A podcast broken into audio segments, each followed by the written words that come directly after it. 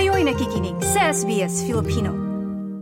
Samantala sa puntong ito naman po, pasadahan muna natin ang mga pinakahuling kaganapan at balita mula sa Canberra kasama ang ating ACT correspondent Daniel Delenya. Magandang araw, Daniel! Magandang umaga sa iyo, Claudette. Kamusta? Medyo senti Wednesday tayo, ah. Oo, oo, oo nga. Medyo, medyo senti tayo para lang pampa-good vibes at pampa-emo. Kumbaga, kumusta ka, Daniel? At kumusta ang pasok ng 2024 sa iyo? Oo, maganda naman ang pasok ng 2024 dito sa Canberra, no? At uh, nanood tayo doon ng fireworks display sa Lake Burley Griffin noong New Year's Eve. At uh, masasabi ko na isa yun sa mga pinakamagagandang fireworks na napanood wow. ko dito sa Capitolio. Oo, grabing ACT, maraming mga kaganapan. Itong last weekend nga lang ay uh, nangyari din itong sinulog event, tama ba? Oo, tama yun, Claudette. No? So yung mga devotees ng Santo Niño dito sa Kapitolyo, eh sinelebrate yung Sinulog Festival with a mass and dance procession doon sa St. Francis Savior Church sa Hall. Yung church doon na, Claudette, eh, eh maliit lamang na chapel. At uh, yung mga dumalo, eh yung ilan doon eh talagang nagsuot pa mm-hmm. ng uh, yung sinulog attire na sinusuot sa Cebu no, kapag may dance procession. Kaya marami ang natuwa at uh, dumalo doon sa event. Wow, oo. Isa ka ba sa mga uh, talag, uh, devotee nito at naging uh, parte ka din ng event sa sat- nung Saturday, Daniel? Oh, devotee ako ng Santo Niño. Actually, marami akong uh, pinaniniwalaan sa Pilipinas, no? De, uh. Santo Niño, Mother Perpetual Help, at, at uh, Nazareno. Pero hindi tayo naka-attend dun sa ah, event ng Saturday. Okay. Dahil nandiyan tayo sa Melbourne at nanood tayo ng Australian Open. Ayun, oo. Medyo ano, busy-busy yung schedule mo, Daniel. Kumusta naman din ang iyong pagpunta sa Australia, Australian Open? Oo, maganda naman, uh, Claudette, kaso yung mga Philip, si, si Alex Ayala eh hindi mm. fresh doon sa qualifiers ng Australian Open. At uh, yung half Filipino na si Jason Kubler na nanalo ng men's doubles um, finals last year eh natalo sa second round mm-hmm. this year. Pero marami pa rin mga magagaling na players at alam ko eh busy-busy pa rin dyan mm-hmm. sa Melbourne dahil sa AO Festival. Ayan, ika nga nila better luck next time. May next time pa naman. Samantala, pasadahan natin yung mga ulat natin dyan, um, Daniel. Kakailanganin ang mga karagdagang paramedics dyan sa Canberra? Mas maraming paramedics sa Kapitolyo.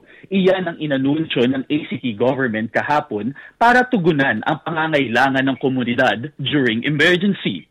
Magdadagdag ng 11 paramedic crews ang ACT Ambulance Service na naglalayon din na ipagbuti ang fatigue management practices at magbigay ng work-life balance para sa mga paramedics na kadalasan ay kailangan magtrabaho ng mahabang oras.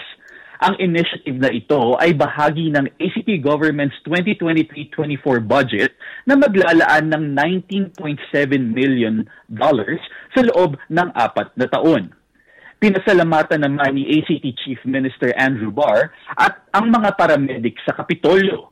Sa ni Barr ang karagdagang pondo para mag-hire ng bagong paramedics ay importante para panatilihin ang kaligtasan ng komunidad. Mm-hmm. At sa ibang ulat, uh, Daniel, itong mobile phone detection fines naman ay mag-uumpisa sa Pebrero. Mm-hmm. Tama yun, Claudette. Simula sa susunod na buwan, makakatanggap na ng fine ang mga driver sa Canberra na mahuhuling gumagamit ng mobile phone habang nagmamaneho. Sa kasulukuyan, written warning pa lamang ang ini-issue ng Transport Canberra para sa mga offenders na ayon sa kanila ay mahigit sa 56,000 na katao o 175 offenders each day. Inumpisahang i-install ang mga mobile detection cameras sa ACT roads noong nakaraang taon na naglalayo na i-improve ang safety sa mga Kapitolyo. At ito papalapit na din Australia Day celebration sa Kapitolyo. Ano ang mga paghahanda? Oo, Barbie na may kasamang entertainment hmm. sa Regatta Point at drone show over Lake Burley Griffin. Ganyan ipagdiriwang ng ACT ang Australia Day ngayong taon. Kahit pa ilan sa mga Canberrans ay hindi suportado ang selebrasyon, mananatili ang 26 January na National Public Holiday. Ayon kay Shane Rattenberry, ACT Greens leader, patuloy ang pag-decline ng Australia Day event sa buong Australia. Isinusulong ng kanilang partido na mas bigyang importansya ang National Reconciliation Day sa Marso. walang citizenship ceremony ang nakaschedule sa Australia Day dito sa Kapitolyo ngayong taon. Yan po ang mga pinakahuling kaganapan sa ACT. Maraming salamat, Dana, sa paghatid ng mga ulat. Walang anuman kudet. Ito si Daniel Delenya, naghahatid ng balita mula sa Kapitolyo para sa SBS Filipino.